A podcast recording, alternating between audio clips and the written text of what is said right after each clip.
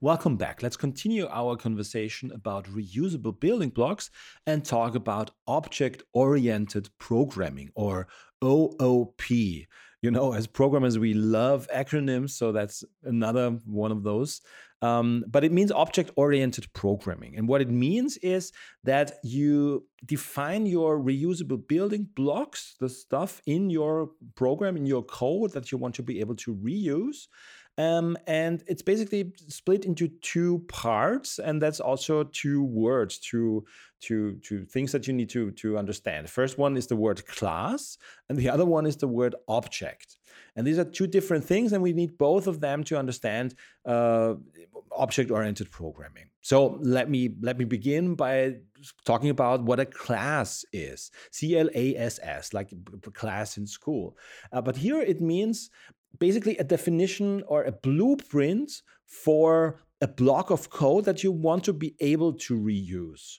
Um, so what it means is it's got, it's got a name, this class, um, and um, it's got a couple of variables. It's got a couple, couple of data types that you can store then in objects of that class later on. But first of all, it's just a blueprint. You can think of it like, I don't know, an, an index card, right? And with the index card, you've got a, um, a, left side and a right side. Maybe you've got a, a a vertical line there. And on the left side, you define basically the, the fields, the, the types of data that you want to store on that index card. Um, so let's make a concrete example. Let's say we want to track patients um, and we want to prepare these index cards for our patients, of a doctor's office maybe. And um, so what do we want to, to track? What do we want to know? What do we need in our blueprint in our class definition. Let's say we want to know the patient's name and the patient's weight, right? It's a very, very simple example. It's a very simple doctor's office that just track two, two kinds of data for each, each patient, just the name and the current weight. And the class now def defines that you've got this class patient, it has a name, and we have we have a member variable. We have a property for objects that that's for certain patients that we can use. And for each of them we store um, the name which is going to be a text variable right? A string variable and the weight which is some kind of numeric variable. And that's in our class definition. Um, so you could say it's like a collection of variables like the, the weight variable and the name variable. Um, but it doesn't really have a specific value yet. It's not like that we set the name to John or the weight to 200. Um, it's just our blueprint. It's like preparing these index cards. And on all these index cards and these empty index cards that are um, in front of us, we just write name and weight there, but we leave everything else empty. It's just really the blueprint.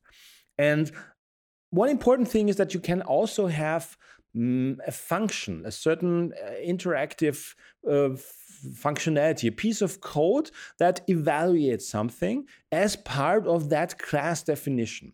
And to keep with the patient's example and to keep it very, very simple, let's say that this functionality is a function that is called is overweight, meaning is the patient overweight? And it just returns true or false. It's one of these Boolean types, these binary types. You can just have a value of yes or no, or actually true or false. And when we call this method, then later on for a specific patient's, patient, it will return um, whether this patient is currently overweight or not, taking into account the weight variable there.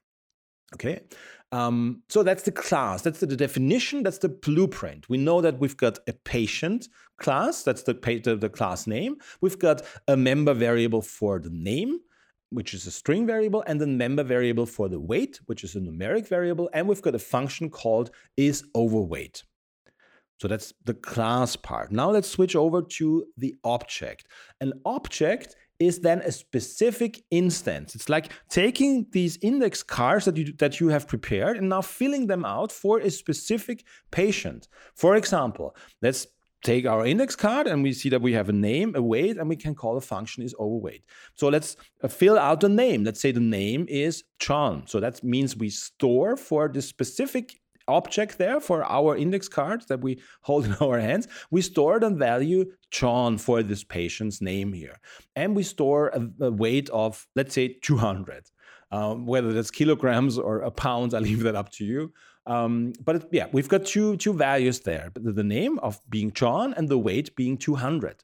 And now we can call the function is overweight and it would return true or false um, depending on the logic. So with 200, John being 200 pounds or, or, or kilograms doesn't really matter. That's still overweight in both uh, uh, scenarios. So let's assume that this overweight function will return true there. So that's one card there. There's one specific object that refers to that class definition, that blueprint of having a name, a weight, and this function is overweight. Let's say we have another patient there. Um, we take another business card, another index card, um, and write the name Pam there, and the weight is 100.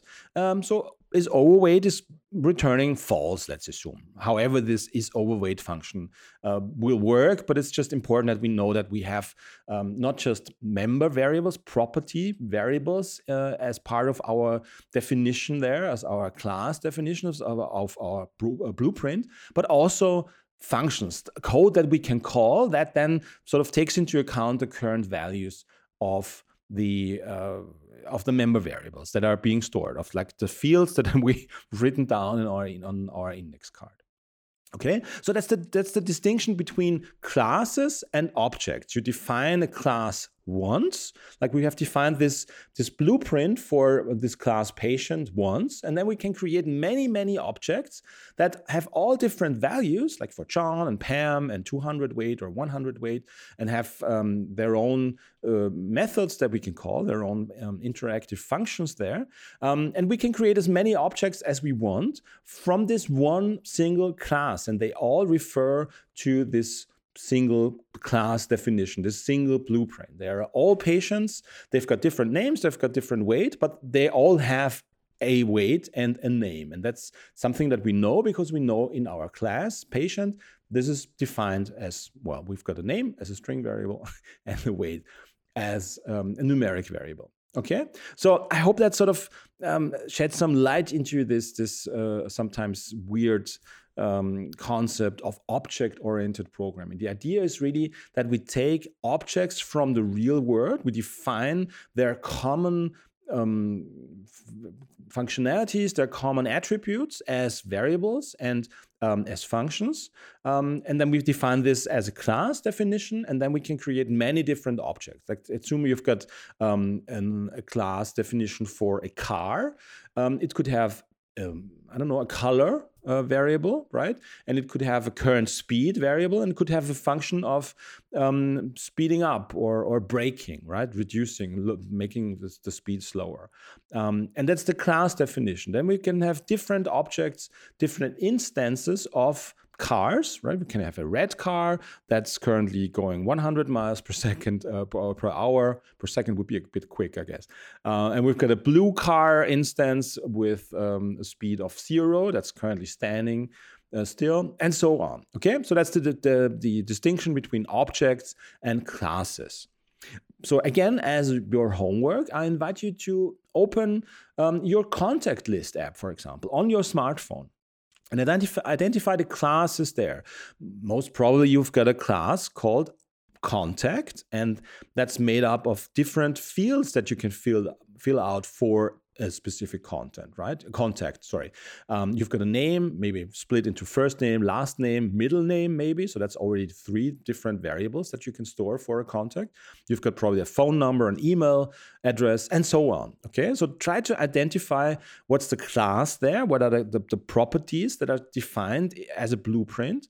And then for specific contacts, for specific names in your contact list, um, what are the values there um, set to, to, to the different names and email addresses and telephone numbers? Mm, but maybe you've got other um, classes there as well in your contact list. Maybe you've got a class called group. Maybe you can group different contacts together um, yeah so try to to to dive into that use something that you use every every day like your smartphone and an app that you use every day and try to identify okay what what's the different classes there that are in play here how are they defined what kind of properties do they have that's usually easier to identify maybe you've got some methods there that you can identify as well for a contact it could be like delete contact right? Or maybe share your contact with somebody else. Send send it over over Messenger, right? Your contact details of a specific uh, contact there. Okay, so do this on your contact list. Try to identify classes and objects, and uh, talk to you soon.